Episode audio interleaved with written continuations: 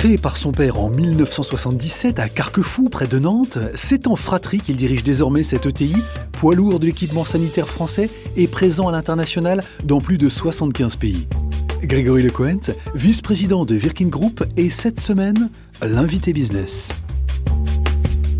Je suis Clément Lessort et vous écoutez le podcast de l'invité business.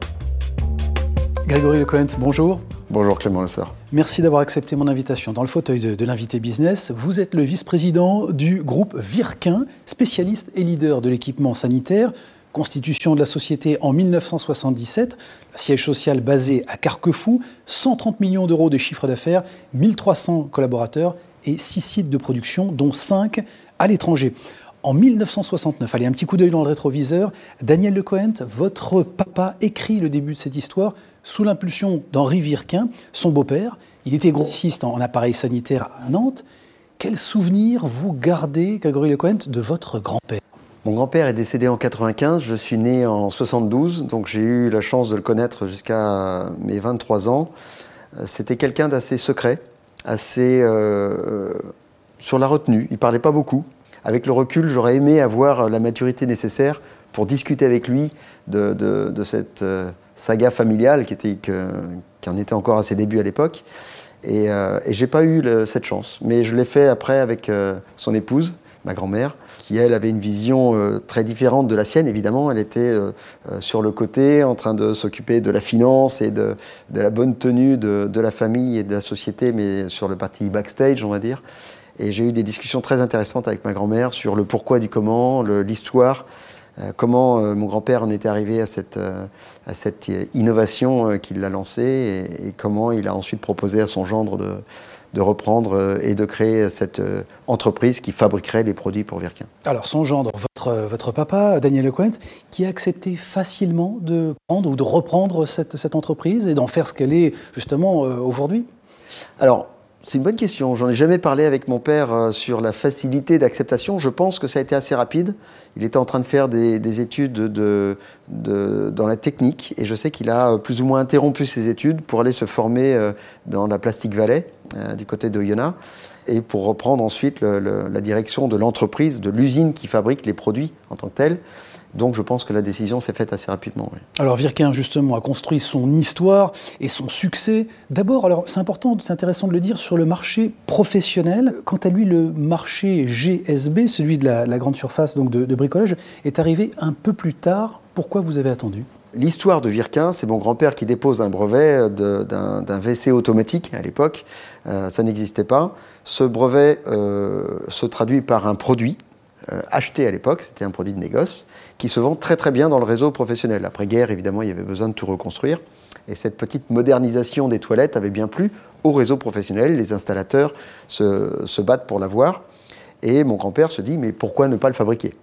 Puisque ça se vend bien, je le fabrique. Et donc, il propose à mon père de lancer une entreprise d'injection plastique pour fabriquer ce, brevet et le vendre au réseau professionnel. Dans le début des années 70, c'est également la naissance des premiers magasins de bricolage euh, Leroy Merlin et Castorama. Et donc euh, mon père, qui avait comme unique client Virquin Sanitaire, la partie distribution, a évidemment sauté sur l'occasion de, devenir un, fournisseur de la, de la, grande surface de bricolage qui était quelques magasins au, tout début des années 70. Est-ce que le succès de Virquin repose justement sur cette culture de l'innovation permanente? Oui, je pense que nous sommes innovants. Je le pense d'autant plus que nos clients nous le disent. Donc nos clients acheteurs nous, nous confirment que Virquin, oui, c'est une société qui a fait bouger les lignes, qui a, euh, qui a apporté à travers des, innovations, qu'elles soient fonctionnelles, qu'elles soient d'encombrement, qu'elles soient d'économie d'eau, des innovations assez intéressantes. L'impulsion que j'essaye de donner à la, suite de mon père, qui est toujours en charge de l'innovation chez nous, c'est d'essayer d'être également innovant sur les process et l'organisation en interne et pas uniquement sur le produit. Alors innovation est également euh, internationale pour accélérer justement ce, développement. Quelles sont les, opportunités, peut-être des territoires émergents qui ont toute votre attention aujourd'hui dans, le monde la croissance du groupe à l'international, c'est, je pense, les toutes premières années de, l'histoire de la société. Mon père était un grand voyageur et, j'ai souvenir de lui avec ses valises euh, in and out, euh, à peu près en permanence. Donc il Vous passiez vos euh, vacances avec des prototypes dans les, dans les valises, hein, c'est ça Alors on avait les deux côtés de la valise, il y avait les vêtements et les, et les, et les produits prototypes. Et, euh, et, oui, nos vacances, c'était, il n'y avait jamais de vacances où il n'y avait pas un ou deux clients à aller voir au passage. Mais euh, oui, c'est important parce qu'en fait, le, le, la croissance à l'international, elle ne s'est pas faite toute seule. C'est toujours une prise de risque. Mais en même temps, si vous ne prenez pas de risque, il n'y a pas de croissance. Et euh, mon père l'a fait dès les tout débuts. Il me parlait de, de Shenzhen du moment de l'époque où c'était un petit village. Aujourd'hui, évidemment, on n'en parlerait plus dans ces termes. Euh, Aujourd'hui, on est présent en Russie, en Roumanie, en Afrique du Sud, au Brésil. On est présent dans des zones qui sont, euh, qui sont en fort développement. Et euh, je pense que c'est, je suis très heureux que mon père ait pris ces risques à l'époque, qui fait qu'aujourd'hui le groupe est un groupe pérenne et qui s'appuie sur des marchés très diversifiés et qui donc s'équilibre mis à part les petites périodes de Covid que nous connaissons actuellement. N'est-ce pas, Grégory, Grégory Lecoint, au départ, il faut dire quand même que vous n'imaginiez pas forcément travailler dans l'entreprise euh, familiale. Qu'est-ce qui vous a fait euh, changer d'avis et quitter euh, Schneider ou, ou Saint-Gobain, par exemple? Virquin n'a pas été, du moins pas dès le début, une évidence en soi. Je ne savais pas trop ce que je voulais faire de ma vie. J'aimais bien le commerce, j'aimais bien l'interaction humaine, j'aimais bien la technique. Euh, j'ai commencé chez Virquin en tant que commercial.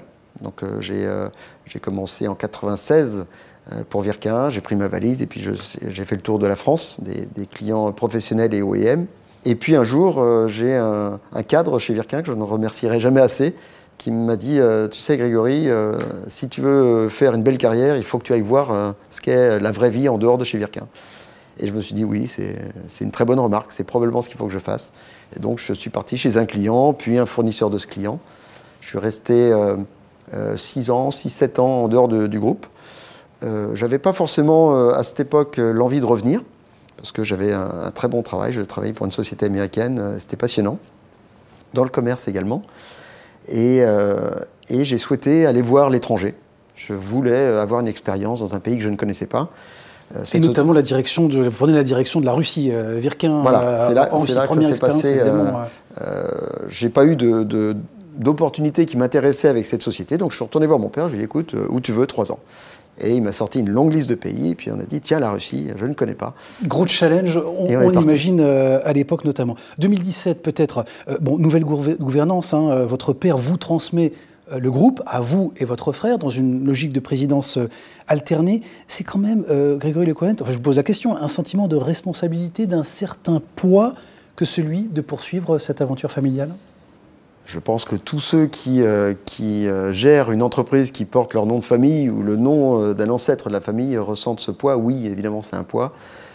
c'est en même temps un grand honneur parce que je pense que c'est une responsabilité qui m'est confiée et donc c'est une pression évidemment, mais c'est également un honneur. Donc j'ai les deux sentiments en permanence et, et c'est très motivant. Bon, il est déjà temps, Grégory Lecohen, de passer à la séquence inspiration. En effet, pour mieux comprendre ce qui peut inspirer, guider nos chefs d'entreprise dans leurs décisions, dans leurs actions au quotidien, eh bien, si on leur posait tout simplement la question de ce qui les inspire. Voilà, Grégory Lecohen, euh, peut-être commencer par la dernière lecture qui vous a marqué, qui vous a inspiré. Alors, Clément, je vais vous parler d'Antoine Maillot qui est un ancien patron euh, du groupe Mullier et, euh, et avec qui j'ai eu des échanges très intéressants sur la gouvernance. Il a écrit un livre sur, euh, sur euh, la structuration de la gouvernance dans le groupe Mullier, qui est évidemment extrêmement structuré. Donc je me suis inspiré de son livre et, et des échanges avec Antoine. Le dernier déplacement géographique ou, ou voyage qui, qui, vous a marqué? Je suis allé au Guatemala tout seul quand j'avais une quinzaine d'années. Et j'y ai passé quelques semaines très enrichissantes. Et j'ai souvenir d'un petit restaurant de rue dans lequel je mangeais, parce que j'avais pas beaucoup de sous évidemment à l'époque. Et je prends mon, euh, mon poulet frites, qui coûtait rien du tout. Je m'assois à une table avec une vue magnifique sur la ville, mais c'était dans la rue. Et j'ai ce petit garçon qui, euh, devait avoir exactement mon âge, qui se plante face à moi dans des vêtements en guenilles et qui me dit J'ai faim. Et euh, j'ai complètement perdu mes moyens. Je me suis dit Mais c'est fou, comment euh, ce garçon qui me ressemble, qui je pourrais être à sa place, peut avoir faim. J'avais jamais rencontré la pauvreté, du moins pas de si près. Je lui ai donné évidemment mon plat. Je lui ai dit je récupère l'assiette parce que c'est pas à moi. Et, euh, ça m'a vraiment marqué pour les, pour les années à venir de, de savoir que j'ai de la chance. Et parce que je suis né dans le bon pays, et parce que je suis né dans la bonne famille, dans le bon pays, j'ai beaucoup de chance. Le dernier investissement, la dernière acquisition, Grégory Lecointe Alors, la dernière, je vais vous parler de, de deux acquisitions une qui est une société que nous avons euh, achetée en Russie, qui était un concurrent. Et pour moi, ça a été le, point d'orgue en fait de mon expérience en Russie, parce que ça montrait que euh, nous étions rentrés dans la cour des grands en Russie, capables de racheter le numéro 2 russe, et, euh, et que ça se passe très bien. Donc ça, c'était une, vraie satisfaction à titre personnel et professionnel. Et je vais également parler d'une acquisition de compétences, parce que je pense que c'est en réalité le plus important dans l'entreprise. Euh, ça faisait des années qu'on parlait de e-commerce dans le groupe et qu'on tournait autour de ce sujet. Et euh, l'année dernière, nous avons une compétence qui est rentrée dans le groupe. Elle s'appelle Océane et elle nous fait exploser ce sujet. Et c'est, euh, un vrai bonheur de voir une acquisition euh, d'une compétence faire se réaliser tous nos rêves. C'est, super. La maxime, la devise ou la citation qui peut guider justement vos actions, vos décisions au, quotidien J'aime bien cette citation de Sénèque qui est, qui est à mon avis très importante pour les entrepreneurs aujourd'hui il naît de bon vent pour celui qui ne sait dans quel port il veut arriver. Je pense que c'est extrêmement vrai au quotidien, dans les projets, dans, les, dans la stratégie, euh, dans tout ce qu'on se projette dans l'entreprise. Savoir avoir une finalité, un objectif, un but et que ça ait du sens avec ce qu'on est et ce qu'on veut devenir, c'est primordial. Allez, peut-être pour terminer, un personnage de l'histoire ou de votre entourage disparu aujourd'hui à qui vous aimeriez parfois pouvoir demander bon conseil très clairement mon grand-père. J'ai la chance d'avoir encore mon père, donc j'aimerais bien pouvoir avoir ces conversations avec mon grand-père que je n'ai pas eu il y, a, il y a 40 ans. Merci beaucoup Grégory Lecoint. Merci beaucoup d'avoir accepté notre invitation. Je rappelle que vous êtes le vice-président du groupe Virquin. Merci Clément. L'invité business avec Banque Populaire Grand Ouest et sa banque d'affaires de proximité autochtone.